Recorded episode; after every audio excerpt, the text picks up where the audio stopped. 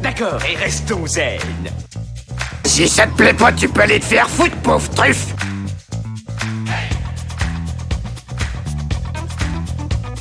Je vous emmerde. Je rentre à ma maison. Tu me prends le cœur Ça, c'est un coup d'eau. Tu peux lui faire bobo. Tu aimes les films sur les gladiateurs? What she said. Yippee pauvre con. Considère ça comme un divorce. Rambo, c'est une pédale. Et bienvenue dans les bières narratives. Luc Besson fait toujours autant de films de merde. On a réussi à configurer enfin notre setup. Et vous êtes de de retour dans Il les est 2 bières heures, il est narratives. 2 heures du mat, on a commencé à préparer ça à 20h. À peu près, voilà. Euh, et j'ai pas fini mes frites. Elles ont l'air tellement bonnes pourtant. Comment ça va les amis? Oh bah on a la frite. La frite Ah, bah écoutez. Alors, bah écoutez, moi c'est Greg, Bière Lanterne, le site qui vous parle de bière depuis une bonne dizaine d'années aujourd'hui.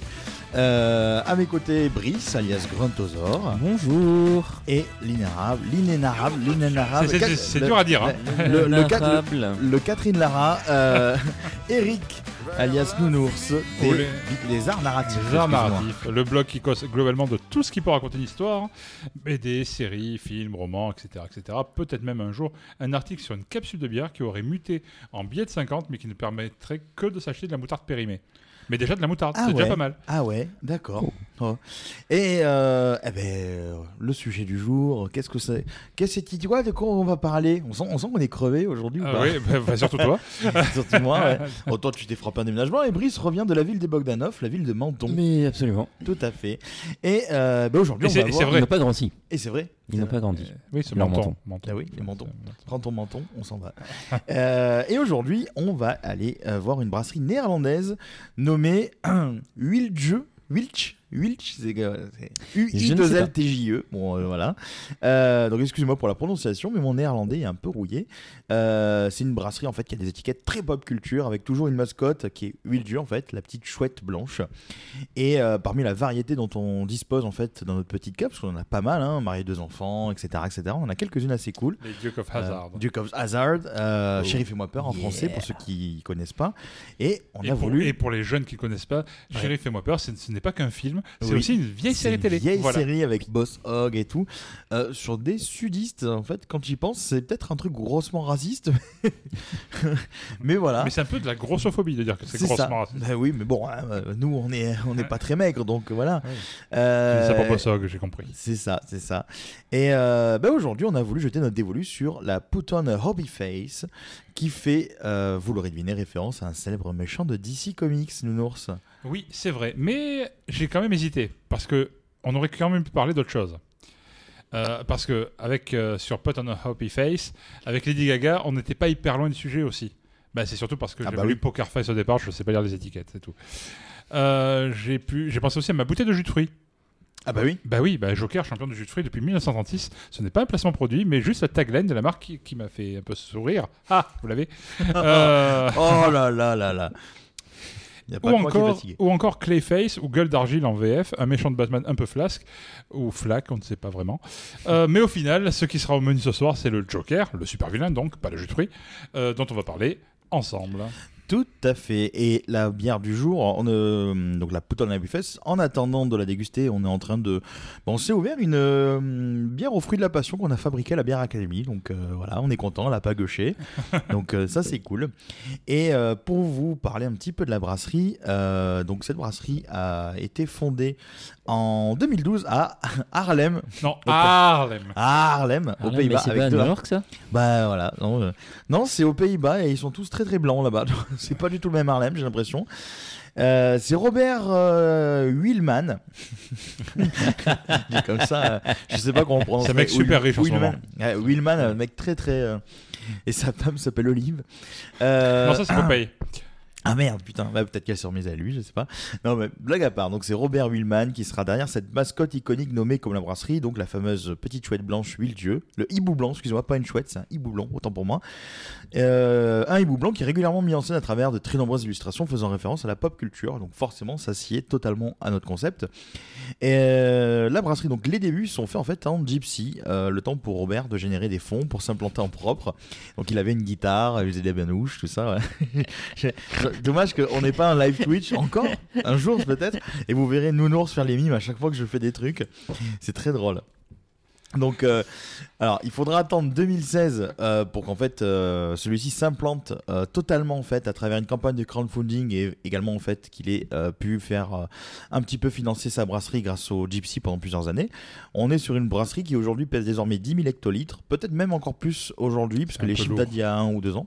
Donc ça commence à être un truc sympa avec 30 employés, donc euh, c'est plutôt cool. Je vous rappelle, en France, la plupart des brasseries artisanales euh, classiques qu'on a aujourd'hui, à part quelques-unes, ils sont euh, 5-6 grands max. Euh, donc on est sur quelque chose de quelque chose d'assez costaud. En 2021, donc la brasserie elle est rachetée par le groupe Swinkels Family Brewers. C'est le plus gros groupe brassicole néerlandais après Heineken. Ce qui a permis à 8 Dieu bah, de produire encore plus euh, et de diffuser du coup encore plus loin euh, sa bière grâce à de nouveaux canaux de distribution. Alors le rachat il a été assez mal vu au départ parce que Swinkles euh, c'est un très gros groupe qui possède des brasseries donc pour certaines qui vont vous, paraître très familières la Bavaria la fameuse 8-6 euh, de Hourne, Rodenbach, de Molène, La Trappe ou encore Hurtel pour citer que. Donc c'est un rachat qui a été assez discret, tardivement repéré dans le milieu, mais euh, ça a en quelque sorte sonné le glas de la brasserie dans de nombreux commerces. Euh, L'occasion en fait d'en discuter tous les trois tout à l'heure. Euh, pour le sujet brassicole, en fait, euh, bah, j'ai eu envie de tester un peu au format discussion plutôt qu'un sujet à- où je suis seul à parler, euh, où on va papoter en fait des regroupements de brasseries et- ou le rachat en fait. Est-ce que ce- selon vous ça doit être un truc Oh, bon ce ou mauvais flemmard qui avait pas envie de faire sa partie, quoi. Exactement, exactement. Et toi, Kono, elle est où ta partie écrite par Eric? Ben, ma partie écrite par Eric, c'est là où c'est noté en rouge. Et donc, le plat du jour, Eric, on l'aura deviné, c'est. On l'aura pas deviné, je l'ai dit tout à l'heure. Voilà. C'est le, Joker. Ah, Le- je crois que tu aurais du jus de fruits, moi. Ben non. Bon, on commence par le dessert, j'ai pas compris. Eh oui, voilà. Le- la facilité, ça aurait été d'évoquer Batman plutôt que sa Némésis, je vous l'accorde. Si vous ne savez pas ce que veut dire Némésis, allez chercher dans un dictionnaire. Oui, c'est dans Resident Evil. Ouais, ok. Euh, mais d'une part, euh, la bière de cet épisode s'appelle Put on a Hoppy Face, pas Je fais la gueule en portant une masque et une cape. Et d'autre part, le cas Batman mériterait un spécial ou un épisode fleuve au vu de l'ancienneté du personnage, 1939, soit un fringant 83 ans à l'heure où l'on enregistre. Et surtout la quantité pharaonique de comics, séries, films et autres adaptations qui peuvent exister sur le personnage de l'homme chauve-souris. D'autant plus que DC Comics, l'éditeur américain qui appartient à Warner, et donc maintenant à Warner Discovery, enfin bref, je vous passerai les, les, les aventures fiscales et boursières d'une entreprise américaine, euh, qui est un poil en difficulté au vu de sa- la situation de sa maison mère, Warner, mise depuis euh, ces derniers mois à fond sur le personnage. C'est-à-dire que si vous regardez les publications mensuelles de DC Comics en ce moment, vous avez à peu près 50% de Batman, ou 60%, deux comics Superman, et un de chaque du reste, mais pas grand-chose, genre un Flash, un Suicide Squad, euh, qui traîne, un Harley Quinn, voilà. Donc du coup, Batman, euh, on va attendre un petit peu avant de s'y plonger parce que j'ai Ah. besoin d'à peu près un an pour préparer l'épisode. Euh, alors que d'habitude je fais ça en 5 minutes, quoi, évidemment. Alors que Batgirl, on pourrait le faire très vite. Mais carrément. Ah, le film pas sorti, voilà. Euh, donc, si Batman est apparu en 1939 dans la revue Detective Comics, dans le numéro 38 pour être précis, le personnage du Joker débarque dans le numéro 1 de la revue Batman. Parce que, oui, quand euh, Batman a vécu de quelques aventures dans Detective Comics, au bout d'un certain temps, il a eu un, un magazine à son propre nom. C'était un peu la classe. C'est classieux. Et donc, euh, dans la revue Batman, dans le numéro 1, euh, qui était à l'époque euh, euh, avec comme auteur Jerry Robinson, Bill Finger et Bob Kane, Bill Finger et Bob Kane qui avaient déjà créé Batman dans Detective Comics, euh, bah, c'est là qu'il est apparu, premier épisode de Batman, et il aurait dû s'arrêter là et ne pas dépasser la première apparition. Ah ouais, d'accord. Mais si on veut remonter aux origines du personnage, il paraît que les auteurs se sont inspirés à l'époque d'une adaptation cinématographique d'un roman de Victor Hugo, La. France, Eh, monsieur, la voilà. France. Le, le Joker, le Joker et Victor Hugo, vous avez deux heures. Euh, un roman de 1869 qui s'appelle L'homme qui rit. Et, enfin non, le film adapté du roman. Et ce film date de 1928 et le maquillage de l'acteur principal, Conrad Veidt, aurait inspiré les auteurs quant au design du méchant de Gotham City. Et du coup, l'homme qui rit, il mange du fromage. Eh oui, Parce que la vache qui rit, est-ce que c'est inspiré aussi par. Donc, s'il faut causer des origines du personnage, euh, avouons de suite que les auteurs qui se sont succédés ne sont pas vraiment encombrés avec cette question au- pendant de nombreuses années. Euh, par la suite, les versions se sont multipliées sans qu'il y ait vraiment de concordance entre elles, ni qu'il y ait vraiment une version officielle euh, qui soit affirmée par l'éditeur. Au fil du temps, on a attribué au personnage euh, la malice de donner des fausses pistes sur son origine afin de se moquer de ses interlocuteurs. c'est pas con. Hein. Ah bah si on fait des origines du personnage, on va en faire plein, comme ça au moins, et on dit, et on dit que c'est normal. Vas-y. C'est pas mal, j'aime bien. original. Une bonne technique. Les exemples d'origin story, du coup, donc dans le comic book The Killing Joke, le du très fameux Alan Moore. Oh là là, qu'il est beau. Oui, je, je vais apporter l'édition dès le cours de l'époque euh, du euh, Batman Killing Joke, euh, appelé en VF à l'époque. Rire et mourir à l'époque. Ça fait très euh, James Bond. Vivre et laisser mourir. Oui, mais maintenant, c'est, maintenant en VF, il est traduit juste par The Killing Joke. Ah oui, c'est font tellement mieux. Euh, donc le, dont l'auteur est, enfin un des auteurs est Alan Moore, le, dont nous avons parlé dans notre épisode de V pour Vendetta. Mais il s'en souvient pas, en vrai. il est juste le conducteur, mais il dit c'est qui a le numéro déjà Non, il y a Alan Moore de noter sur la- l'affiche, mais oui, bref. Euh, donc, dans cette euh, origin story, il s'agit d'un humoriste raté qui passe par une usine de docher toxique. Ah, De tout. de toxique, et qui craque complètement à la mort de sa femme.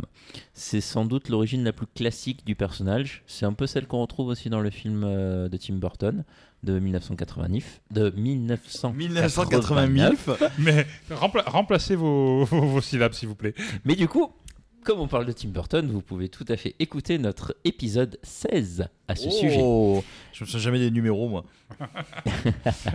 Mais moi je triche. Oui, C'est noté.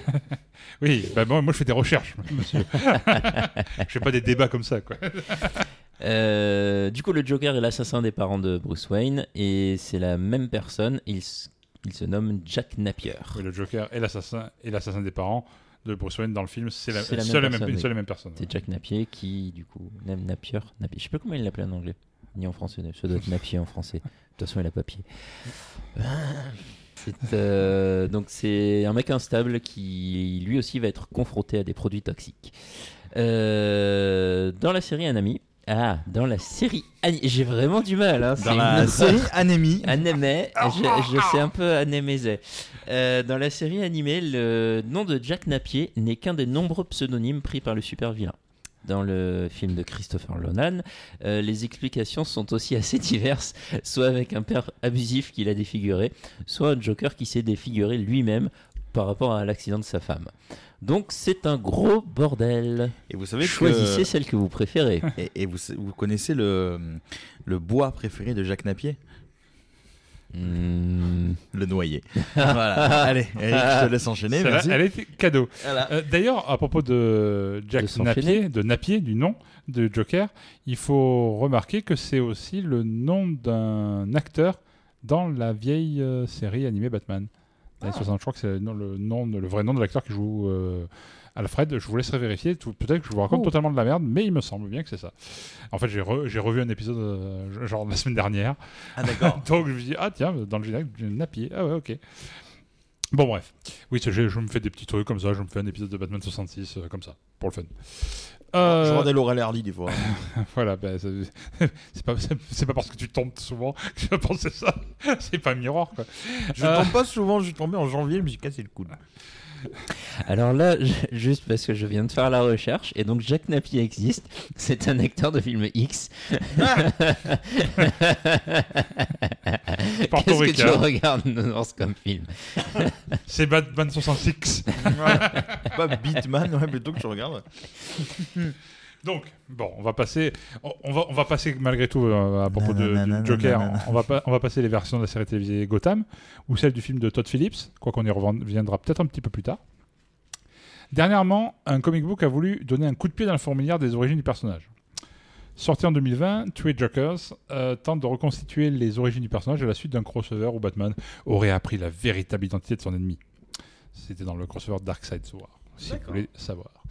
Euh, il apprend ça, il, demande, il pose la question à une sorte d'oracle, enfin, pour faire simple, et qui, dit- qui dit bah, si, Donne-moi un truc que je sais pas, dis-moi qui est le Joker. Et il aurait appris à ce moment-là, mais ça se fait, on ne voit pas dans la case, on ne voit pas le nom en fait dans, dans la BD. Donc, dans Three Jokers, on découvre donc qu'il y a, eh, je vous laisse voir si vous suivez, Trois jokers. trois Jokers, bien vu. Bien vu.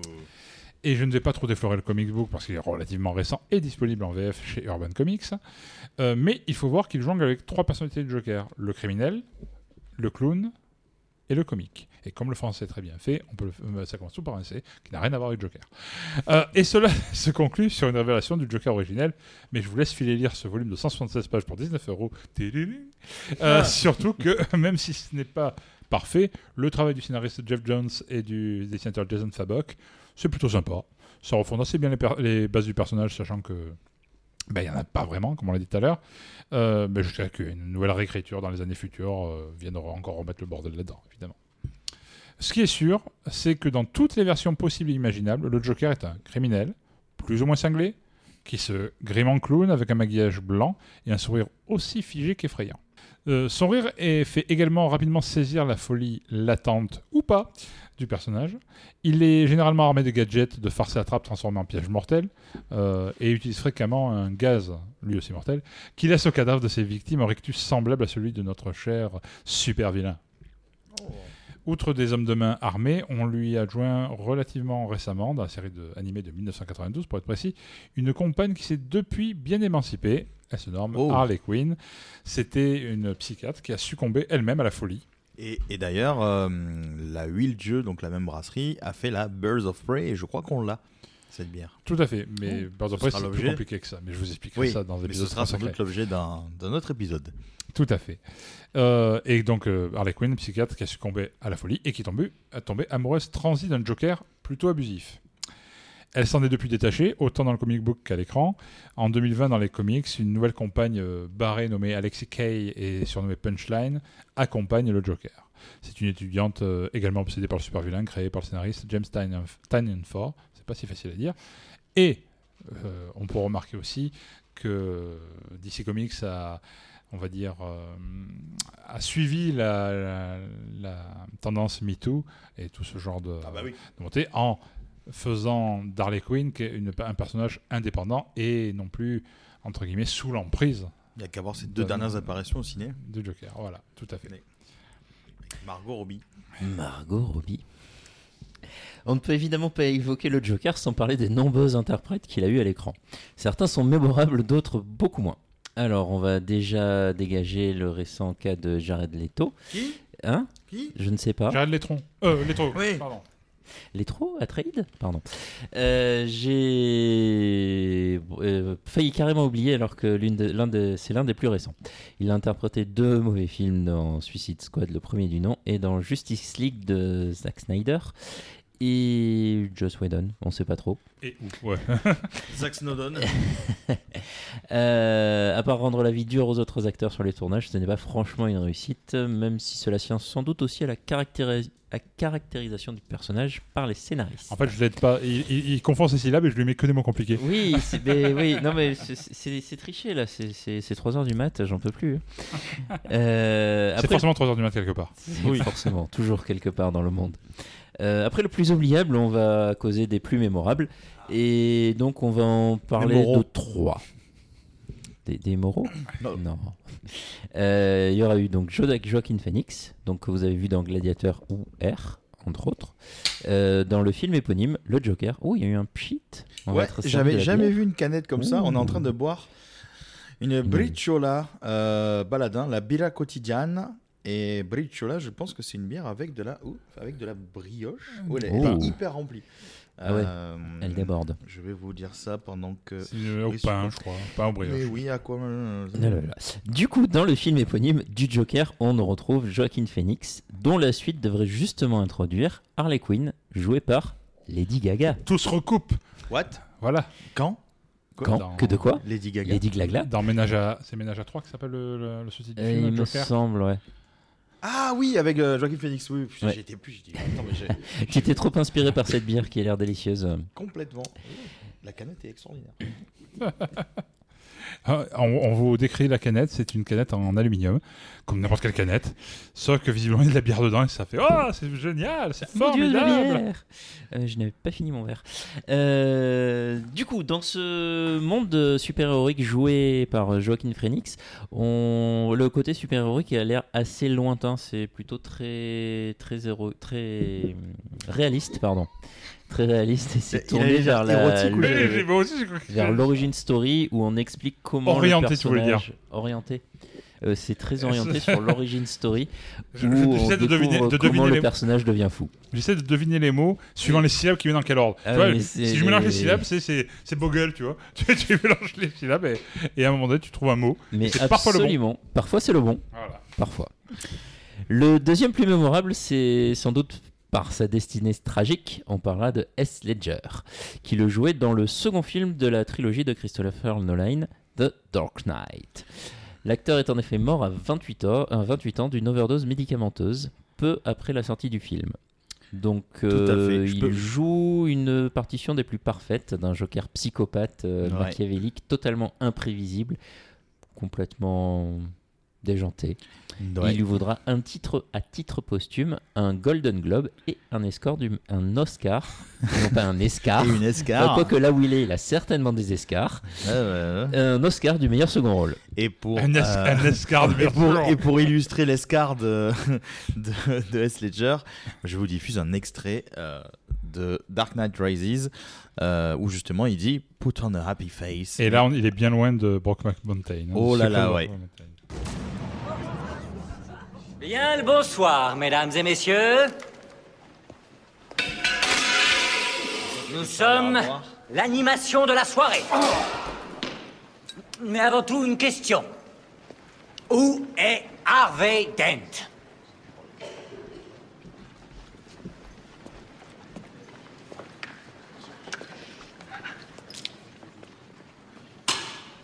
Tu sais où est Hervé Tu sais qui c'est Les mains en l'air Allez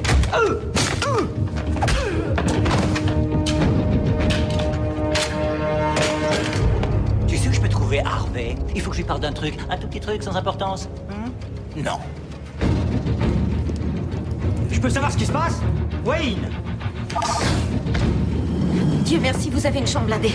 Non, attendez Ça doit être une mauvaise blague. Au fait, un de ses proches, ça m'irait aussi. Les voyous de votre espèce ne nous font pas peur. Tu sais. T'es le portrait craché de mon paternel. Je détestais mon paternel. Ça suffit, arrêtez. Eh, bonsoir, ma beauté. Ça doit être toi, la gonzesse de Harvey. Hein? Et tu es magnifique.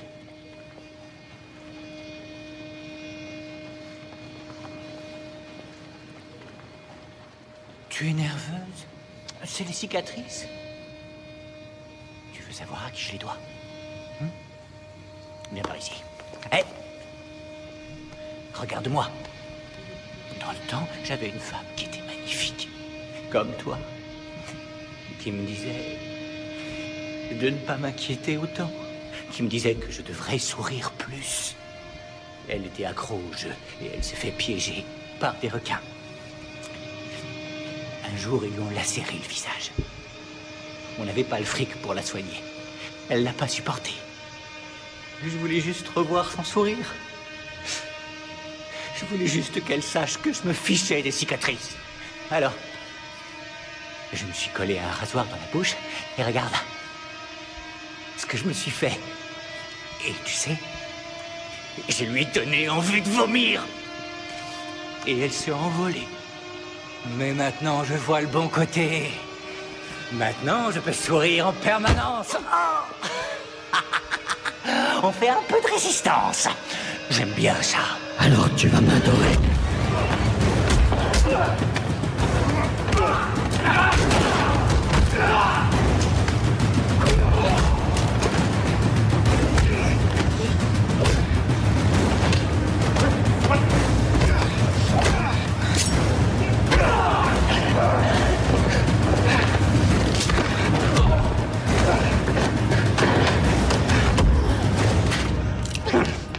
Lâche cette arme. bien sûr. Alors toi, tu enlèves ton petit masque et tu nous montres ton vrai visage.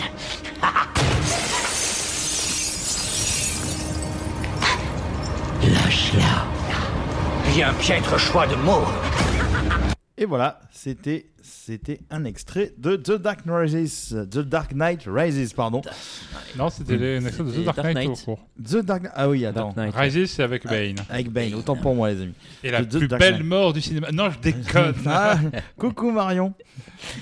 Euh, et du coup, donc le last but not least des meilleurs euh, Jokers, euh, Jack Nicholson, qui l'a interprété dans les Batman de, enfin le Batman de Tim Burton, puisque dans les autres il n'apparaît pas. Euh, avec une apparition un petit peu plus proche du comic book, et avec un acteur qui surjoue, qui cabotine, mais qui reste effrayant dans un contexte, un contexte bien moins réaliste que les deux autres. Eh bien, je vais prendre la suite de cette, Avec euh, beaucoup moins de mal d'articulation que moi, j'imagine. Ah bah, moi j'ai mal aux articulations, mais on appelle ça des rhumatismes. D'ailleurs, euh, on avait diffusé un extrait euh, de notre euh, de, de- de Jack Nicholson dans Joker dans notre dernier épisode sur Tim Burton notamment. C'était le dernier ou l'avant-dernier? Euh, C'était le L'avant-dernier, dernier. dernier, c'était. Tortues Ninja. Oh, L'avant-dernier, excusez-moi. je, je vous ai dit que j'ai plus. euh, Vous voyez, vous, vous voyez les, les podcasts bien préparés, avec des Ah. gens en forme, volontaires, prêts à tout pour mais- euh, mais- faire mais- des bons podcasts. Euh, c'est la porte à côté.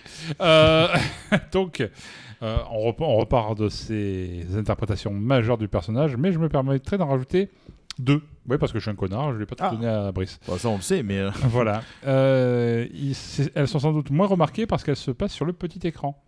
Je vais commencer par le premier interprète du personnage à la télé dans la série Batman de 1966. Euh, vous savez, celle super pop avec des onomatopées partout dont je vous Oui. parlais tout à l'heure. Euh, le bat spray à requin. euh, Anti-requin. S'il te Anti-requin. plaît, c'est pas pour attirer le requin, ça sert à rien sinon. Ça peut. Et cet acteur se, se nommait euh, César Romero. Son nom ne vous dit sans doute Ah, pas oui. Mais ce cher monsieur a quand même eu l'honneur avant cela de jouer face à Marlène Diet- Dietrich ou encore Frank Sinatra Ah ouais. au cinéma. Et il a ensuite surtout euh, beaucoup travaillé pour la télé avec des, personnages euh, de second plan pour Zorro, l'île fantastique, L'homme à la Rolls. Est-ce que vous vous souvenez de L'homme à la Rolls qui est passé sur la 2 en- entre, Ah. après l'épisode de Jacques Martin. Bon, je Absolument passe. aucun souvenir. Je suis vieux. Jacques Martin. euh, Rowide, La croisière s'amuse, et j'en passe.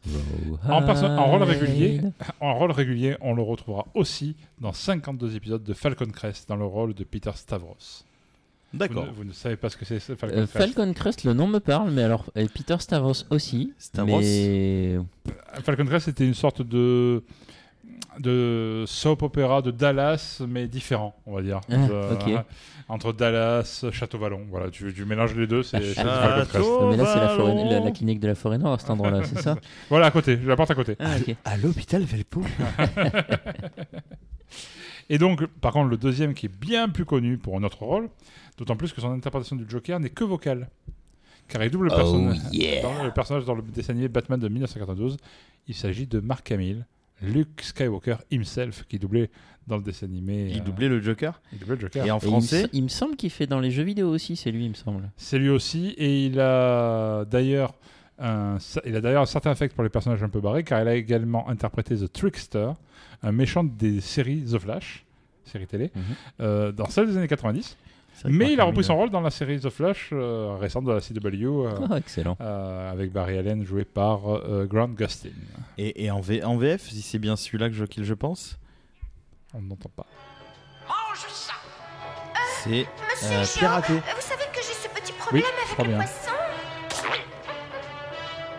Non, non, non. La voix de Pas de panique, j'ai la clé du problème. Piraté qui est la voix de Doc pour ceux qui ne Exactement. situent pas. Donc en VO, vous avez Luke Skywalker, en VF, vous avez le Doc. Ok. Classe, j'aime beaucoup. Ça va, on n'est pas trop mal. Euh, du coup, à l'écran, on vous conseillera donc le film Joker, le Dark Knight de de no- ah, ah, ah. Du coup, à l'écran, on vous conseillera le film Joker, le Dark Knight de, Lon- de- ah, j'arrive pas. C'est horrible. Le Dark Knight de Nolan et le Batman de Tim Burton. D'ailleurs, on en a parlé dans un épisode précédent du podcast. Vous savez, celui que vous écoutez en ce moment et que vous pouvez retrouver sur lespierrenarratives.com.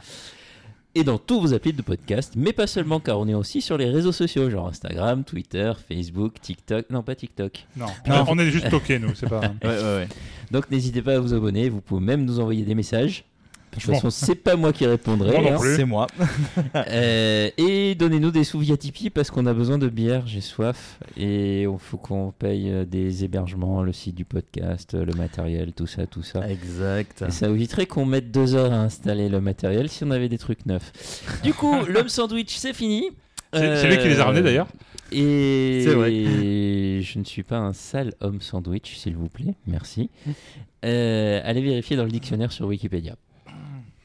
Donc, je voulais vous recommander aussi l'excellente série animée de Batman de 1992. C'est dans celle-là où on découvre Harley Quinn d'ailleurs.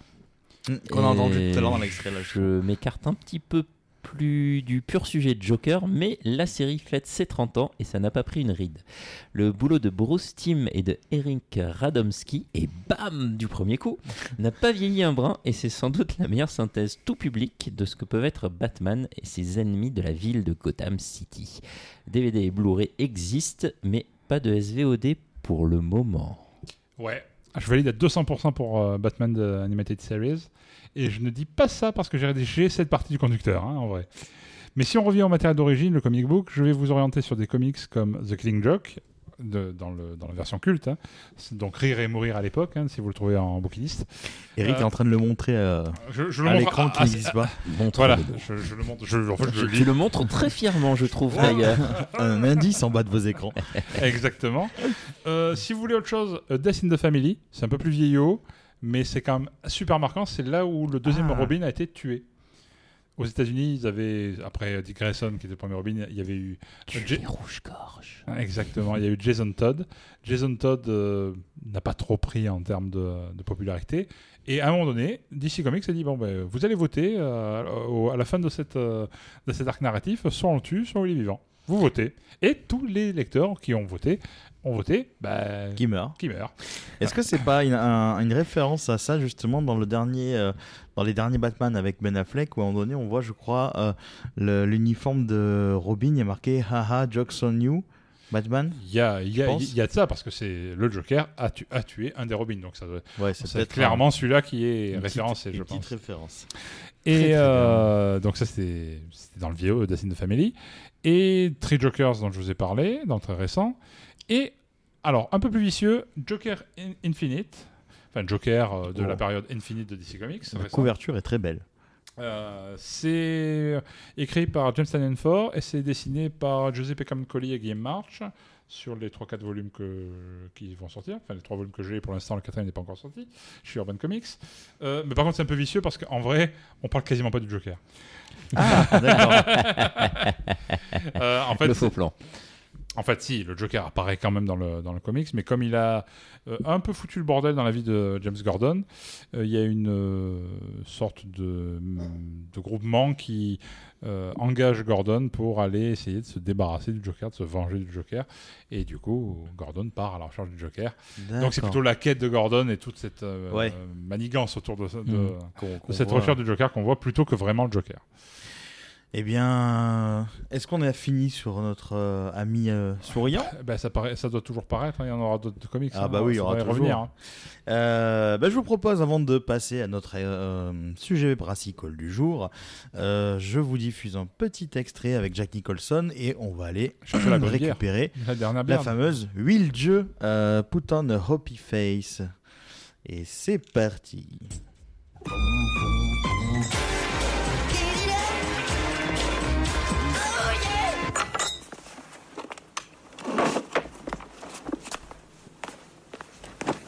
Vous pouvez l'enlever maintenant, je crois. Oh, vous êtes très belle. Mais je vous trouve juste un peu démodée à mon goût.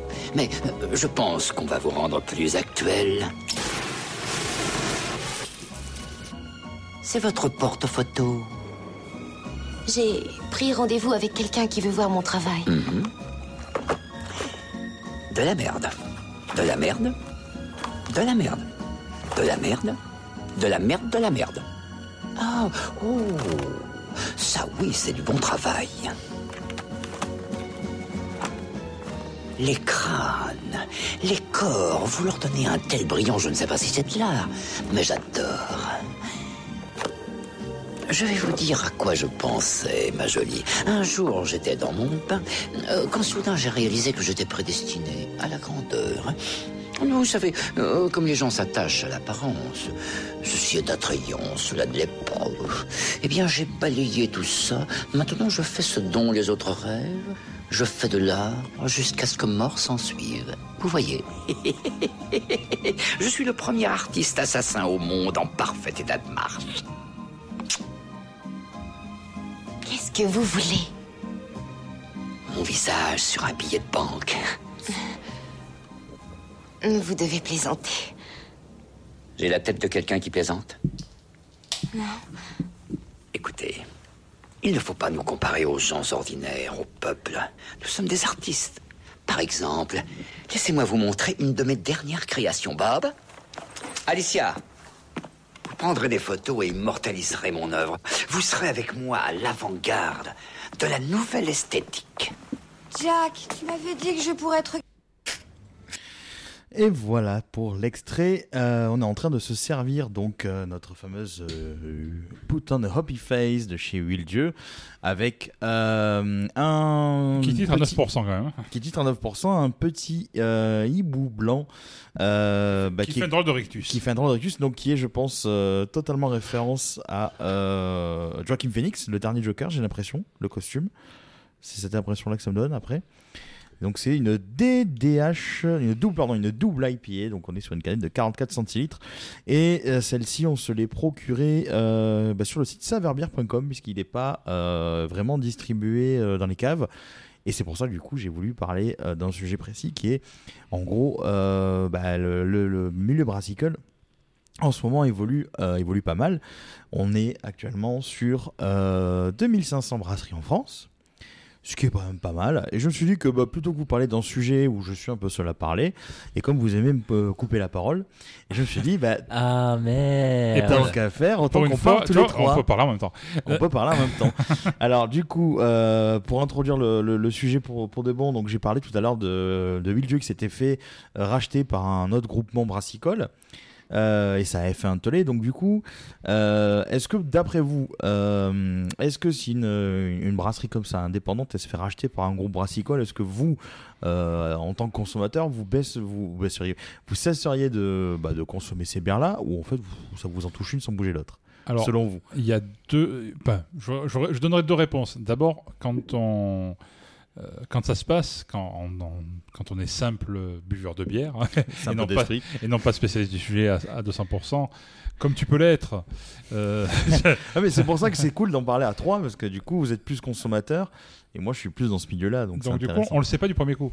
Ouais. C'est-à-dire que grosso modo, euh, on va peut-être la prendre un an plus tard, on, on- on va peut-être continuer, ou on va plus le trouver dans un rayon, comme tu disais tout à l'heure, parce qu'il se sera squeezé par des spécialistes, euh, etc., etc. Et à l'inverse, peut-être qu'on va le retrouver dans des rayons de, de grande surface ou de, Exact. ou de boutiques un peu moins euh, aficionados de la bière, ou peut-être des, des cavistes, enfin, cave à vin, quoi, ouais. on va dire, euh, etc. Bien sûr. Donc, ben, voilà, déjà, il faut le savoir. Ensuite, pour, est-ce que ça pose un réel problème? Ben, C'est comme tout. hein. Ça dépend en fait de ce que le repreneur veut en faire. Si il injecte des sous et cherche euh, appuie juste du marketing pour faire des, des économies d'échelle, Ouais, comme ouais. ça, je vois pas de mal à ça. Ouais. hein, sauf pour, le grand- pour les, les, les gens qui sont contre le grand capital. Les geeks. Mais euh, pas que cela. Bien sûr, pas que cela. Et euh, mais sinon, euh, si à l'inverse on, on garde l'étiquette, on garde la notoriété, mais que derrière on, euh, ça devient plus que de la bière, à fa- enfin pas de la bière à façon, mais des choses un peu Ouais, plus basiques, classique. classiques, euh, sans recherche ou une recette vraiment éprouvée dans Ouais, 10 000 ouais, autres ouais. bières. Là, en tant que buveur de bière, ça a plus d'intérêt et du coup, on s'en rendra compte au goût. Exactement. Ouais, Voilà. ouais. C'est- C'est c'est tout l'intérêt, c'est pour ça que c'est intéressant d'en parler tous les trois. Euh, actuellement en France, euh, Brice est en train, en fait, il y a une petite BD euh, Oui, sur. il y a euh, une petite BD derrière avec un truc à scanner pour Spotify qui te donne accès à une petite playlist. Ah, excellent. C'est très rigolo. C'est très très drôle ça. Et en fait, la, la BD, ils te disent qu'il faut aller sur Spotify chercher une musique et chanter les paroles euh, avec tes potes. Ah putain, c'est classe. Mais c'est la très reprise, rigolo. c'est la reprise d'une chanson de comédie musicale. Pas Ah. pas un happy face. Oui, oui. Ah, Voilà, d'accord. C'est très très rigolo. D'ailleurs, euh, on a ouvert donc cette fameuse bière. Donc, écoute, euh, écoutez, écoutez. Euh, bon, au niveau de la mousse, comment on l'a divisé un peu en trois Bon, c'est, euh, je sais pas si on, aura la, la mousse que- qui aurait été réellement dans un seul récipient, c'est-à-dire un seul verre. Mais bon, euh, on a Un- une couleur. un seul verre, c'est un vrai C'est un récipient. vrai récipient. Un vrai récipient. on est sur une couleur légèrement trouble, un peu dorée. Euh, c'est pas très carbonaté, c'est léger hein, en carbo, je trouve. Euh, Ça manque de lardon. ça manque de lardon. Ça- C'est- des Max, pancetta. Ah ouais. Hein Ça plairait à Max. oui, ça plairait à un ami à nous, euh, un ami à nous qui est membre euh, du club Bière Academy, mais qui ne boit pas de bière et qui vit en Suède. C'est donc le membre le plus claqué et je le salue parce que je sais que lui nous écoute à chaque fois et on lui fait des bisous. Euh, donc euh, ouais, c'est une bière qui au nez c'est euh, bon, tu sens que c'est de l'IPA, tu Ouais. ça sent c'est assez herbacé je trouve au nez et euh, tu sens que c'est puissant. Là, on est à 9%. Tu sens que c'est quand même relativement, relativement puissant comme, euh, comme, comme bière. Ouais, mais elle, elle est pas agressive en, Ah oui, non. en Ouais. palais, quoi. Ah, au goût, c'est. Je m'attendais pas à ça pour une IPA. C'est très doux. Ouais. C'est très rond en fait, Mhm. euh, beaucoup plus rond que ouais, je m'attendais. Comme moi. comme, nous, comme nous, Eric. Parce que Brice, euh, pour ceux qui le Ah je qui l'ont rencontré ou qui le euh, rencontreront, est, est un homme svelte. Plus C'est- coton-tige. Et c'est ça. Il a, il a un verre solitaire depuis sa naissance, je pense. C'est une altère verticale sans poids. Ah, C'est extra- extraordinaire. Et, et ça, du- ça fait grand quand on quand on déchire.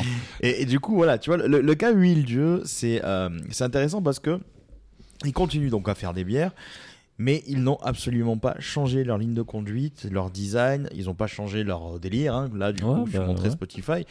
Mm. Donc on peut, on peut quand même relativement dire tiens c'est cool euh, parce que en fait euh, c'est juste une, une brasserie on leur propose un gros chèque on leur dit bah viens on partage on te propose ça toi tu prends ça et bah, toi tu t'étends et puis bah, ton petit bébé il commence à grandir quoi Ouais, genre, genre, t'as plus de moyens, mais c'est toi qui reste le, le maître à bord, ça. quoi. Ça, En, en ça, France, c'est bien. en France, on est, euh, on a encore du mal. En France et en Europe, hein, on a encore un peu de mal avec ça.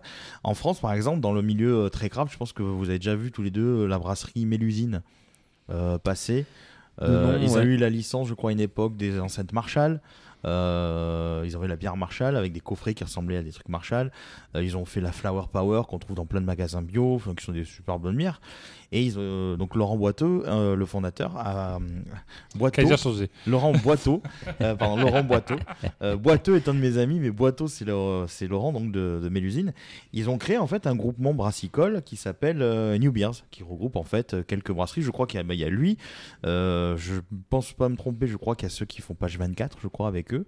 Et en gros, c'est un regroupement de, brasseries. En fait, ils ont fait un espèce de mini, mini conglomérat qui leur permet de s'étendre un petit peu sur tout le territoire, dans les magasins bio, tout ça. Et euh, ils sont vus, entre guillemets, euh, je si tu vois, d'un sorte, pas d'un mauvais oeil, mais tu vois, il y a, il y a des gens, moi je vois sur les commentaires des réseaux sociaux et tout, euh, je le vois souvent en fait essayer de se défendre de ça en disant, mais non, mais on est, on a juste grossi, on a besoin de grossir, on est une entreprise et Ah bah, on n'est pas dans les bisounours, on a envie de, de gagner un peu de Il thunes. y a quoi. page 24 et Paris 6. Et Paris 6, c'est ça. Paris 6, c'est tout récent, je crois que c'est ça. Ils ont acheté Paris 6 tout, tout récemment.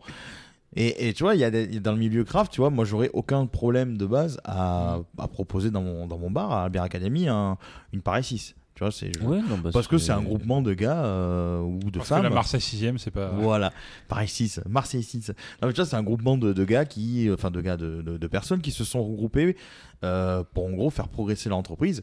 Et Oui. tu as d'autres mesures en, en Provence, donc t'as pas un groupement d'entreprise, mais tu as le collectif Bière de Provence, euh, qui lui est un groupement de brasseurs.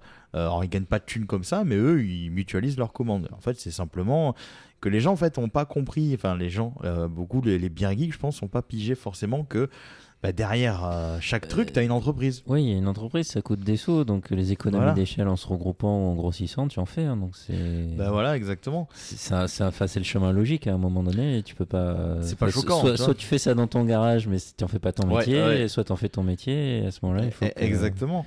Et tu as, deux, t'as faut deux payer les trucs. factures à la fin du mois, quoi. Bah, exactement. Et, puis Et c'est- l'État. Et l'État. Et c'est, compliqué parce que bah, tout a augmenté et tout ça. Et c'est pour ça que c'est marrant. Après, tu as deux, t'as deux courants aussi dans le craft. As les, enfin, même trois, je dirais pour moi. Tu as les brasseurs, euh, les brasseries, brasseurs et brasseuses qui sont indépendants. Et qui veulent rester des petits trucs locaux euh, totalement indépendants, en soit qui sont dans des petits collectifs, euh, le truc le Front de la Libération, il y a eu une, une, ép- à une époque, euh, les, les trucs, tu vois, qui se mettent dans, tu sais, qui sont dans des, dans des, des trucs comme ça et qui euh, veulent juste rester solo. On a à Marseille, on a la Plaine, qui est une brasserie euh, qui veut rester bière de quartier. Ouais. Et encore, et encore, euh, c'est, c'est- tu vois, c'est une idée, tu vois, c'est ça qui, qui est assez amusant. C'est que ce sont des brasseries qui te disent on veut rester bière de quartier. Donc tu pourrais te dire, bon bah en gros ils vont rester euh, petite brasserie du coin. Mais c'est pas forcément vrai parce que du coup ils font de la distillerie et depuis peu ils font une cidrerie. Donc c'est qu'ils Oui. essayent de s'étendre d'une autre manière. Mhm. Euh, on a des brasseries du côté de Aix, pareil, qui au début ils ont commencé en étant voilà on est ci, on est ça, on est on est un peu en mode euh, youpi, on est des hippies en gros quoi. Et en fait euh, ils ont une vraie relation commerciale euh, qui fait du business comme toutes les boîtes. Donc en fait à un moment donné, ben, quand tu dois payer tes factures et te Oui, payer voilà. toi-même, ben, à un moment donné il faut que tu, tu aies cravaché. Il y en a pas beaucoup, sauf dans les petits milieux un peu ruraux qui vont se dire je reste euh, complètement cloisonné dans, mon- dans mon petit microcosme de brasserie. Et puis là, on parle de, de brasseries, euh, enfin de brasseries françaises qui rachèteraient des brasseries françaises ou tout le Oui. moins européennes. Il faut aussi penser qu'il y a des, il y a des groupes qui doivent, qui doivent parfois grandir à l'international. Euh, par exemple, je, je- récemment, euh, Stone Brewing Oui. de San Diego Qui était là il y a pas longtemps. Il y a pas longtemps. Et ils ont été rachetés pile en fin, enfin, ils sont en train d'être rachetés par Sapporo. D'accord. Sapporo, donc une, une marque qui n'est absolument pas américaine en soi. Donc, Pour- qui, C'est pas ceux qui font euh, Asahi Ouais, tout ça, ouais, c'est ça. c'est ça, les- eux. En, en France, en tout cas, à Marseille, vous le retrouvez beaucoup dans les restos asiatiques. hein, Exact, euh, ouais. euh, Les, les, les petits stands euh, dans les carrefours, par exemple, avec les Japs. Voilà, les trucs l'Asahi, japonais, la- euh, ouais. etc., etc. Et ben, pour aller se- s'étendre aux États-Unis, alors qu'il y a quand même un marché asiatique assez fort aux États-Unis Ouais, aussi, ouais. hein, euh, ils ont progressivement racheté des brasseries comme Anchor Brewing, Stone Brewing récemment. Euh, au Canada, ils ont racheté Sleeman, Ouais. euh, etc. Enfin bref, pour pouvoir Slimane, c'est pas celui de Rajbi Jacob. Monsieur Slimane Et sachant que la, la, brasserie Sapporo est née quand même de, en juin 1876. Ouais. C'est pas non plus. euh, C'est un gros truc. c'est- C'est pas. Et puis c'est- certes un gros truc, mais pour l'instant en tout cas, euh, les bières euh, d'Anchor ou de Stone. En, tout cas aux États-Unis. Bon, Stone c'est très récent, mais même Ouais. Brewing, où ça date de 2017. Ouais, c'est récent, ouais, encore. ouais. C'est récent, mais ça fait quand même quelques Oui, 5 mais ans, quoi. Mais voilà. donc, euh, les, premières économies d'échelle ont dû être trouvées, quoi. Oui, Euh, c'est la période Covid qui nous fait zapper deux ans chaque fois. C'est ça, c'est un peu le. C'est côté. Thanos euh, qui s'est passé là. Donc du coup, pour pouvoir aller à l'étranger, c'est aussi un moyen de racheter Eh oui. pour des gros groupes de racheter une marque locale. Je, je vous donne un exemple, c'est euh, moi tout récemment j'ai eu euh, et s'ils écoutent je les salue parce qu'ils ont été super cool. On a eu la société House of Beers qui est venue du coup au Academy faire un atelier. Et euh, c'était euh, euh, des chefs d'équipe je crois par secteur et l'un d'eux donc qui s'appelle Gilles qui fait le sud de la France. Ils sont adorables et tout. Et eux ils représentent Brooklyn. Donc euh, du coup c'était c'était hyper intéressant d'échanger avec eux parce que du coup comme ils font euh, la distribution de Brooklyn, alors Brooklyn euh, pour euh, ceux qui nous qui connaissent très bien, bon, c'est un des pionniers du craft américain notamment du côté de New York. Leur brasseur c'est devenu une espèce de superstar, c'est Garrett Oliver, tout le monde se prosterne devant lui. Bon moi je le mets, hein, bon, après j'irai pas me prosterner devant lui, je m'en branle. c'est un brasseur comme un autre, hein. mais c'est un gars qui sans mauvais jeu de mots qui a de la bouteille dans le milieu parce qu'il a créé non mais voilà il a créé des, des bouquins des, il a démocratisé des accords mes bières euh, il a créé un club d'accords bières et cigares je crois à New York euh, avec des Imperial Stout. et il est derrière quand même la plupart des, des recettes euh, les plus connues de, de Brooklyn. Et il me disait Brooklyn, ils veulent rester indépendants, même si c'est quelque chose de très gros, parce que les États-Unis, je, je- je le rappelle, ils n'ont pas la même notion que nous. Euh, je, je crois, je sais plus, alors, euh, mon, mon, mon associé Antoine me le dira mieux, mais je crois que c'est au-delà de 200 000 hectolitres par an aux États-Unis, tu de, tu es plus trop considéré comme un, un truc craft, entre guillemets, tu vois. 200 000 hectos, c'est quand même costaud. Mm. On parle de Willjeu qui était à 10 000. tu vois Donc, euh, et il me disait, bah, eux, pour s'étendre, ils n'ont pas forcément eu envie de se dire, on va, on va aller vers le grand méchant Abimbev, comme tout le monde dit. Euh, du coup, qu'est-ce qu'ils font? Bah, Ils s'associent en joint venture avec un groupe, par contre, plus connu. Donc, qu'est-ce qui se passe? Ils vont dire, bah, on, nous, on est Brooklyn, on veut rester indep, mais moyennant finance et un accord, on va utiliser le réseau de distribution d'un autre.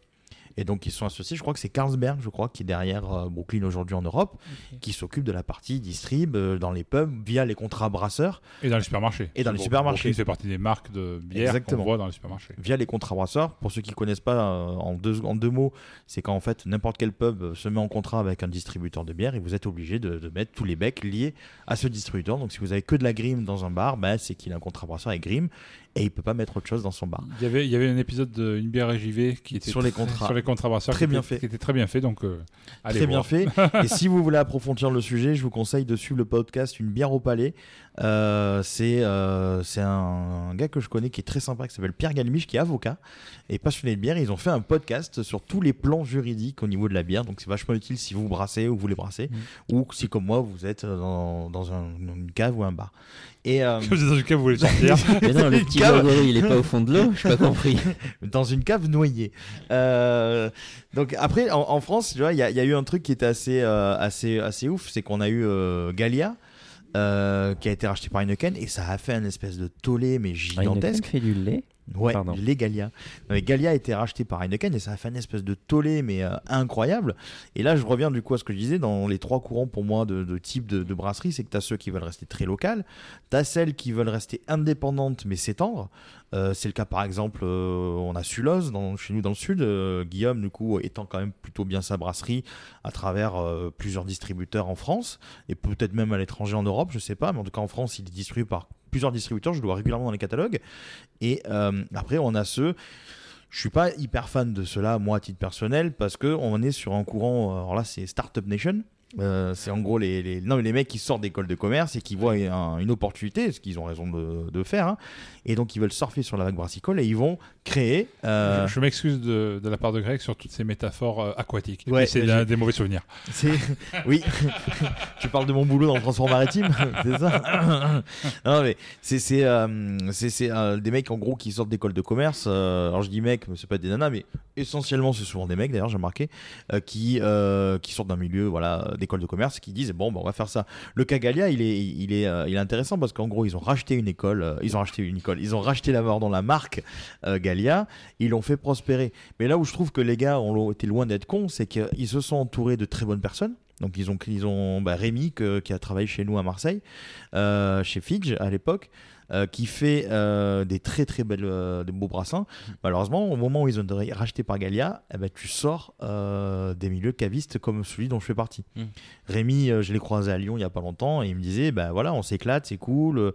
il nous laisse quand même relativement champ libre sur ça parce qu'aujourd'hui, et ça c'était un truc qui s'est avéré aux États-Unis, aux États-Unis quand ils rachetaient à une époque les brasseries, que ce soit des Lagunitas ou autres, ils te disent non non mais tout va bien, va pas, vous n'allez pas perdre des emplois, au contraire on va en créer, vous n'allez rien perdre de votre euh, euh, de votre nature et tout ça.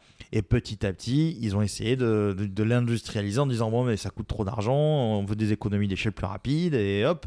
Ils ferment une partie de la brasserie où ils automatisent tout et du coup bah, t'as plus de liberté créative parce que t'es un gros et t'as plus la flexibilité d'avant. Du coup maintenant ce qu'ils font c'est qu'ils rachètent et ils laissent faire. Et donc Rémi me disait, mais moi je continue à faire des, des brassins qui me plaisent, donc je m'éclate. Le problème c'est qu'il peut plus forcément être vendu ou présent dans les festivals craft parce que bah, les gens le disent, bah non, c'est complètement Heineken qui est derrière ça. Donc euh, c'est vrai que c'est un petit peu problématique. Tu as l'autre problématique, du coup, les autres industriels qui essaient de faire du craft watching, donc qui créent des unités de brassage toutes petites en faisant croire que c'est des petits trucs. Euh, on en connaît quelques-unes euh, que je citerai pas. Et après, on a, moi, pour moi, ce que je, que je trouve intéressant, c'est les brasseries institutionnelles. Euh, qui sont costauds. On peut citer en France, on a Météor avec euh, en Alsace, où il y a des gens quand tu leur dis. euh, C'est pas belge? Non, c'est Mé- Météor, c'est alsacien. Ah ouais, d'accord. ok. Euh, ouais, je, je vous conseille d'ailleurs un épisode de Une bière JV qui a été chez Météor, un épisode de Olivier du Podcapsuleur avec Benoît de Bière et Moustache euh, qui était aussi chez Météor. Et en fait, euh, tu t'aperçois qu'il y a des gens au début qui, bon, ouais, du milieu brassicole, euh, le geek, hein, je parle, euh, qui crachent un peu, Météor, c'est pourri, c'est ci, c'est là. Météor, c'est, je crois, 8 générations. Hmm. Et c'est toujours indépendant. Ils sont complètement indépendants, mais c'est gigantesque. Mais c'est un DEP. Et là, tu vois, la même chose que les gens, du coup, ont du mal à saisir, c'est que quand tu vas en Allemagne, quand tu vas en Belgique, ben, on est sur des trucs qu'on appelle des brasseries institutionnelles, ou en République tchèque, pays qu'on adore tous les trois. euh, tu as des brasseries institutionnelles, des Conrad, des. Euh. Ah, Staropramen, Kozel. Voilà, euh, ça reste des trucs. Pilsner Urquell. Pilsner. Alors il y en a qui appartiennent à des gros groupements. Maintenant, oui, Pilsner, oui. Pilsner, ouais, Pilsner, ouais. Comme Budvar, Budweiser. Enfin, Budweiser est resté pendant Budvar, euh, Budvar, ouais, est resté indépendant. Il y a l'ancien Budweiser qui a été racheté du coup par Abimev parce que du coup ils se font la guerre euh, mutuellement. C'est une centaine de procès depuis un siècle. Euh, Je vous conseille de lire le détail, c'est dans mon article sur Bien Lanterne et la vidéo de JV qui résume un petit peu aussi l'affaire tout dernièrement. Je crois que c'est sorti ce dimanche. Donc c'est euh, donc en fait on est toujours euh, sur le- la lutte. Voilà les bières belges, bah, c'est des regroupements des fois de- d'entreprises. comme avec euh, Mélusine, on parlait tout à l'heure, ou des familles qui sont euh, derrière ça, des grandes familles brassicoles, plusieurs générations, qui se sont un petit peu associées entre elles, et donc bah, ils ont ces trucs-là. Et euh, il y en a beaucoup en fait qui vont euh, te dire bon bah du coup je prends pas ça parce que c'est de la mauvaise qualité. Mais du coup les bières d'abbaye, est-ce que c'est considéré comme du craft? C'est de la merde. Alors, pour- pour- pourquoi Brice me demande ça? Parce que du coup c'est une anecdote qui est rigolote, c'est que j'ai un jour un gars qui est arrivé au Bière Academy et qui me dit vous avez des bières d'abbaye? Et je lui dis bah non, euh, je suis désolé, j'ai pas de bière d'abbaye. Il m'a fait ah alors vous avez pas de la bonne bière? Et puis il s'est barré. Et on s'est regardé avec euh, avec mon collègue Antoine. Euh, j'ai dit mais il, il con lui, qu'est-ce qu'il veut? Donc pour ceux qui ne savent pas ce qu'est une bière d'abbaye vraiment, c'est tout simple, c'est euh, vous avez des abbayes, en fait des fois c'est juste un tas de ruines, hein, on en a en Écosse, en France, partout, en Écosse parce qu'on en a vu, mais ça appartient au clergé, donc il y a une licence derrière le nom. Il suffit que bah, nous trois on fait la bière des bières narratives, mais qu'on achète la licence par exemple de l'abbaye de Saint-Victor à Marseille, on l'exploite, on crée une bière d'abbaye. Mais sauf que bah, la- l'abbaye n'a rien à voir. Et en fait, on, crée un, espèce de, truc un petit peu opaque auprès d'un consommateur néophyte en lui disant bière d'abbaye égale moine. Sauf que bière d'abbaye, bière égale moine, c'est bière trappiste et c'est réellement des moines et c'est l'ordre cistérien et c'est euh, un peu moins d'une douzaine aujourd'hui de brasseries dans le monde qui font ça. Et mais du coup, on vous fait croire que l'abbaye de Grimbergen euh, a brûlé 40 fois, qu'elle a été reconstruite avec euh, des agglos. euh, Alors que c'est qu'une- vois. bière de Cronenbourg, quoi. Et c'est ouais, juste une bière de chez Cro euh, qui n'a aucune réelle saveur, en tout cas si on est devenu habitué des bières indépendantes. Sinon, vous avez aussi l'abbaye de Vauclair. Abbaye de Vauclair chez Lidl, tout à fait, pour pas leur faire de pub. Mais euh, voilà. Ou donc- de Météor. Ah oui, ah bah, peut-être a pris justement une licence de bière d'abbaye. Donc c'est pas inintéressant. Moi, je, demain, je suis un, jour une brasserie, je vais m'amuser à faire une bière d'abbaye. Je fais une bière d'abbaye de Saint-Victor et puis je fais une, une quadruple. Oh, c'est rigolo, oui, ouais. c'est rigolo. Mais c'est juste une style bière d'abbaye, mais c'est pas non plus euh, une bière faite par des moines. Et là, il y a un flou que les industriels aiment bien faire. C'est même rare que ça soit brassé encore au sein d'une abbaye. Oh bah oui, c'est très très rare. Maintenant, c'est des unités de prod à côté. Euh, Vesvleteren, pourquoi Vesvleteren c'est hyper connu dans les bières trappistes C'est parce que c'est vraiment fait sur place. Mais je crois qu'il y a beaucoup de bières trappistes aujourd'hui, c'est des unités de brassage à côté et les moines ils viennent juste contrôler que ça soit fait correctement. Mais euh, il y a quasiment plus de moines qui sont derrière les, les cuves de brassage et les fourquets quoi. Alors que franchement, toute la journée, qu'est-ce qu'ils auraient d'autre Ah à bah, faire à part hein prier. Les- Ah. Non, mais une bière, quand t'as- quand tu as un temps de repos de 5 heures, à un moment donné, bah, tu Oui. peux prier, puis Bah tu voilà. reprends le brassage. Tu peux prier. donc, euh, Prier. et, donc, ça veut, et, donc, et il faut savoir que être du coup un, un gros groupe industriel, euh, là je vais m'attirer des foudres en disant ça, mais ça veut pas forcément dire que euh, vous faites de la mauvaise bière. On peut avoir des bières industrielles qui se boivent très bien. Euh, Il y en a quelques-unes, hein. il n'y en a pas des masses, mais il y en a quelques-unes. Euh, ou des bières, euh, quand je dis industriel, ça peut être de la Heineken, mais ça perd de la Météor, parce que Météor, on peut le considérer par exemple comme l'industriel, même si ça reste d'indépendant. Ça dépend où on met, comme tu disais tout à l'heure, la, la limite dans la production. C'est ça. Euh, et, la, et la limite dans la production est différente suivant les pays. Ben, c'est l'éternel débat. Il y, a des, il y a des bouquins. Il y a- je crois qu'il y a Alexandra Barry qui a écrit, un- qui a, qui a écrit un bouquin sur ça. Euh, j'ai lu, non, c'est pas celui-ci que j'ai lu de elle, c'est le, le second. Euh, il y a eu pas mal de questions. En fait, aux États-Unis, pareil, ils se posent la question. Aux États-Unis, ils disent le craft, craft beer. Donc, craft, ça veut dire artisan. Mais. Pardon, artisan, c'est, euh, ça veut dire qu'en gros, c'est artisanal et tout ça. Donc en France, tu dois avoir ton logo d'artisan pour être considéré comme artisan. Mm. Ce que tu n'as pas vraiment dans le milieu brassicole. C'est juste un terme qu'on se donne entre nous. Du coup, pour moi, euh, et pour beaucoup aujourd'hui, j'ai remarqué le vrai terme qu'on aime bien du coup employer, qui est plus juste aujourd'hui vu le marché, c'est brasseur indépendant. Parce que donc le craft égale indépendant, même si ça n'a rien à voir avec la traduction littérale en anglais. Ouais. Mais quand tu parles de craft, en vrai, tu parles plus d'indépendant. Pour moi, euh, indépendant va être de ma météore parce qu'il n'y a pas euh, un Abimbev qui est derrière. un Gallia va pas être un, un craft du coup. Euh, maintenant, tu peux avoir euh, du craft aussi. Ça peut être Zoumaï ou les bières de la plaine chez nous à Marseille, quoi. Donc c'est l'indépendance en fait pour moi qui commence un petit peu à se motiver. Donc en fait c'est juste que et là je vais je vais conclure sur cette partie là, c'est que tu as le euh, milieu brassicole qui commence à changer. Pourquoi? Parce que ça date de 2012 quand même, les, la révolution brassicole. Les quelques-unes qui étaient là avant, ben, c'est juste qu'ils ont grandi. Euh, Météor, Mélusine, tout ça, ils étaient là depuis quelques années. Euh, les, les Bretons, je crois, de chez Scoumen, ça fait 7 ans. Du coup, ben, ils ont grandi. Euh, ils ont commencé à faire de l'argent, à générer des profits et à vouloir accentuer leur production et continuer à progresser dans leur, dans leur domaine. Et du coup, les gens qui arrivent dans ce milieu-là et qui voient les petites brasseries, ils disent ah mais ça c'est des méchants ils sont pas bien. Mais sauf c'est juste qu'en fait ils ont juste des années d'avance sur vous sur eux parce que demain la petite brasserie locale que vous allez découvrir que vous allez euh, surkiffer ben, tant dans 10 ans vous revenez les mecs ils ont juste euh, une espèce de d'immense euh, hangar avec des, des cuves à l'extérieur. On, on- pour en citer les deux dernières que, que je vois en ce moment qui se développent énormément euh, tout le monde est en train euh, je vais être c'est vulgaire ce que je dis mais euh, bon après nous entre nous on s'en fout.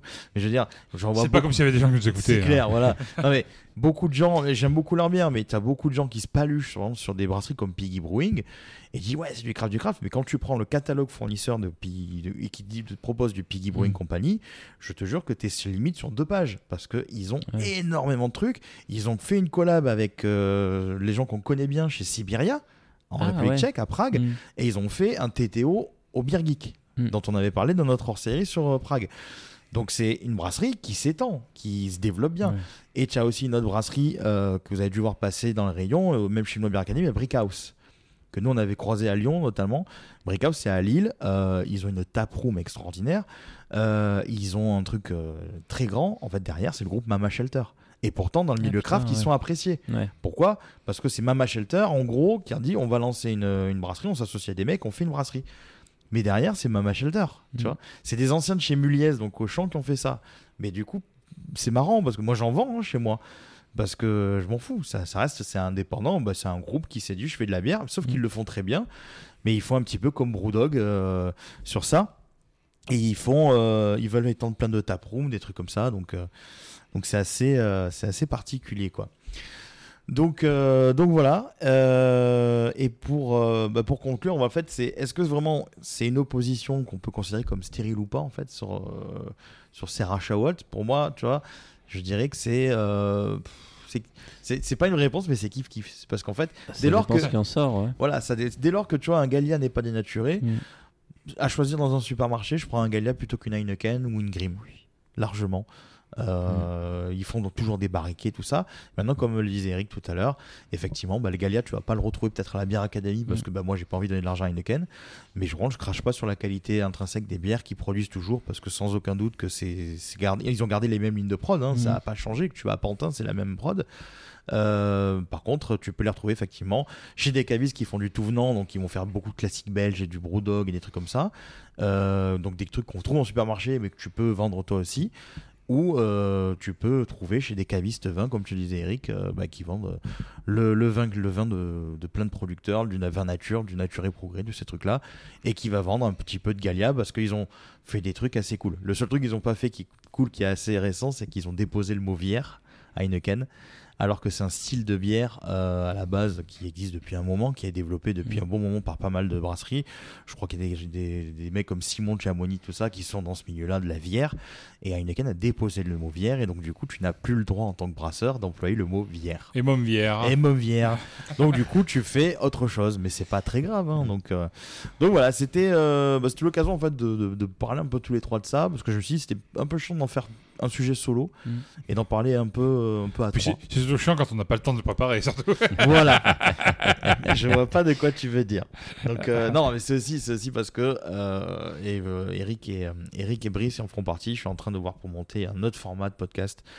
Bière Academy, mais là c'est 100% bière du coup, et ce sera peut-être des formats un petit peu comme ça où on parlera euh, de sujets brassicoles de cette, de cette sorte-là, et nous qu'on continuera au bière narrative évidemment de parler des sujets euh, peut-être liés à l'histoire, l'archéo, euh, ou des trucs euh, plus fun encore, tu vois, et on parlera plutôt dans les trucs vraiment bière comme là, sur un autre concept d'émission qui paraîtra je pense dans quelques, dans quelques semaines. Et pour, et pour finir sur ton histoire de. Ouais. Je, je rajoute une couche, c'est pas grave. Vas-y. Dans tous les cas, euh, c'est pas forcément le. la, la brasserie, la gros- le groupement de brasserie, brasserie la, la taille des brasseries qui sont derrière euh, vos bières favorites Mm, mm. qui va compter. Euh, presque, c'est plus le réseau de distribution. Ouais. Parce que si vous tombez entre acheter une bière ou acheter un, euh, d'ailleurs un comics euh, Ouais, euh, dans un supermarché, dans une grande surface spécialisée ou chez un indépendant, vous n'aurez pas le même conseil, vous n'aurez pas le même choix. Exactement. Et vous n'aurez pas le même plaisir de découverte non plus. C'est ça. Euh, un, un comics Batman, vous allez peut-être le trouver en, à 4,90€ euh, dans des collections pas chères à Carrefour euh, puis, ou à la Fnac. Vous allez en trouver deux, trois autres euh, un peu mieux. C'est vrai. Chez, ben, comme je disais, la Fnac ou Mm, mm, Cultura ou quoi, ou sur le Internet. Et après, quand vous allez chez un libraire spécialisé, il y en a dans beaucoup de villes. Euh, il y a même des sites un peu plus euh, spécialisés aussi. Bah, vous aurez un peu plus ça sera un peu, un peu plus éditorialisé quelque part. Ouais, bah Euh, on oui. vous conseillera, etc. Et pareil pour les bières. Vous allez dans un supermarché, vous aurez bah, ce que va vous proposer Mm. les grands distributeurs. Vous allez dans un, bah, dans un Nicolas, dans un, enfin, un- Ouais, un ouais. caviste euh, classique, un vendeur d'alcool classique. Ouais, voilà. L'abus d'alcool est dangereux pour la santé. Euh, boire, avec modération.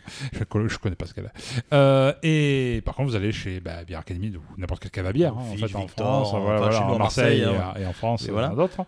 Ben, là, vous aurez un peu plus de conseils. Vous n'aurez pas forcément la Galia, évidemment, parce que. Non, non. Mais par contre, vous aurez peut-être ben, peut-être la Wilge. Ouais. par Bah, exemple, euh, et d'autres euh, gammes que vous ne connaissez pas Exactement. encore. Quoi. Moi, moi, moi, tu vois, à titre personnel, tu vois, c'est. C'est- Je trouve ça amusant, la huile, tu vois, c'est un produit que je Ouais, pourrais vendre. ouais. C'est un produit que je pourrais vendre. Et puis elle est pas mauvaise. Enfin, Elle est pas mauvaise. Il y a le côté euh, art narratif comme on... Qui nous plaît, qui, voilà. qui nous plaît. Mais, sur celui-là euh, qui est drôle, mais puis même la, la mentalité avec la playlist à trouver sur Spotify, le, Exactement. le logo un peu marrant. euh, le- Bah, le- la, la- la vérité aussi, pourquoi moi, alors moi je parle en tant que, que, que- que caviste, pourquoi moi j'en prends pas par exemple de Wilge, euh, Wilch, euh, parce que je l'ai acheté sur sa verbière et que je pourrais pas battre sa verbière sur leur prix au niveau de- du prix de revente parce que bah, quelqu'un va, va dire bah, attends pourquoi je m'emmerde à acheter chez Greg alors que je peux l'acheter beaucoup moins cher? Euh, c'est aussi pour ça que vous avez aussi des brasseries qui au début se sont mis à faire que du supermarché et qui se sont aperçus que les cavistes voulaient pas d'eux. Moi je cite par exemple déjà des gars que j'adore, c'est la, la VAP à Rousset près d'Aix-en-Provence qui font des bières qui sont très classiques hein, mais qui ont fait toute leur formation avec des Américains donc ils savent vraiment ce qu'ils font, ils sont très très bons là-dessus, ils ont sillonné les États-Unis en plus pour apprendre. Euh, ça fait que depuis peu qu'ils font la fameuse marque South Brew que je vends du coup moi. Euh, et on n'est pas beaucoup de cavistes finalement à les vendre. Ils ont fait des porteurs ils ont fait des euh, euh, bières des kataji des je crois le style. Ça m'échappe c'est un style qui est tout nouveau enfin qui est tout nouveau. Un ancien style finlandais de mémoire qui renaît un peu de ses cendres un peu comme la Gozeux qui aujourd'hui a du succès. Donc ils ont fait voilà des styles de bière un petit peu euh, pas mainstream qui ne vendent pas en supermarché mais qu'ils ont fait qui vendent sur place ou chez des cavistes vin ou des cavistes bière et euh, moi, par exemple, ce que je vais pas faire, c'est acheter de la Galia, par exemple, en dehors du fait que Heineken, par exemple, je vais pas m'amuser à acheter des bières ou des références de bières d'une brasserie qui sont vendues dans les supermarchés. Je vais pas m'amuser à vendre cette bière-là parce que bah, si tu l'achètes 2,90€ à, à ton petit casino ou ton petit Vival, moi je vais peut-être la vendre 3,50€ parce que bah, du coup j'ai plus de frais à sortir à la fin du mois pour mon magasin donc je suis obligé d'adapter mon prix à, ce que je dois, payer à la fin du mois. Donc c'est pour ça que tu as des brasseries qui font euh, des, euh, des séries de, pour caves et des séries éphémères qui vendent qu'à des, bras, des cavistes spécialisés. Donc voilà. Euh, bah, C'était cool de parler un peu de tout ça entre nous. On a fini la première partie, les amis. Euh, je- je- je Oh non Et euh, donc, on, je vous propose de nous retrouver euh, sur les réseaux, donc Facebook, Twitter, Instagram et LinkedIn. Et sur nos sites. www.lesbiernarratives.com, Déjà. www.lesartsnarratives.com et www.thebeerlanterne.com. Beaucoup de W. Brice euh, sous le pseudonyme de Grand Other. Tu peux lui faire of dodo. Grams pour suivre les aventures de son petit porcinet dans les voyages. Euh, Eric, toi, c'est sous Art narratif. Et moi, bah, The Lanterne, toujours. Euh, vous pouvez me suivre. Euh, Pas dans la rue, c'est bizarre. Arrêtez. Pas dans la rue, voilà. Donc voilà, on, on termine cette première partie. On vous retrouve pour la seconde partie avec nos, toujours comme d'habitude, nos quiz et nos recos. Et je vous dis à très vite, les amis.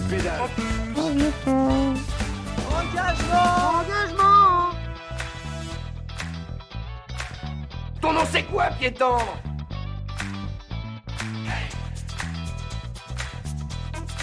a frôlé la catastrophe. Négatif, je suis une mythe en pullover.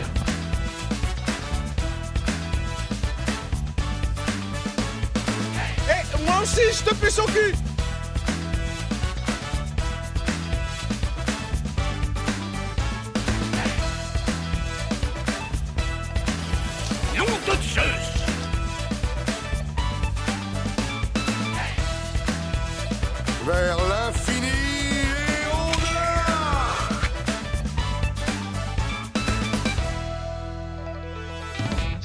c'était très mauvais. Voilà, exactement. Alors reprenons.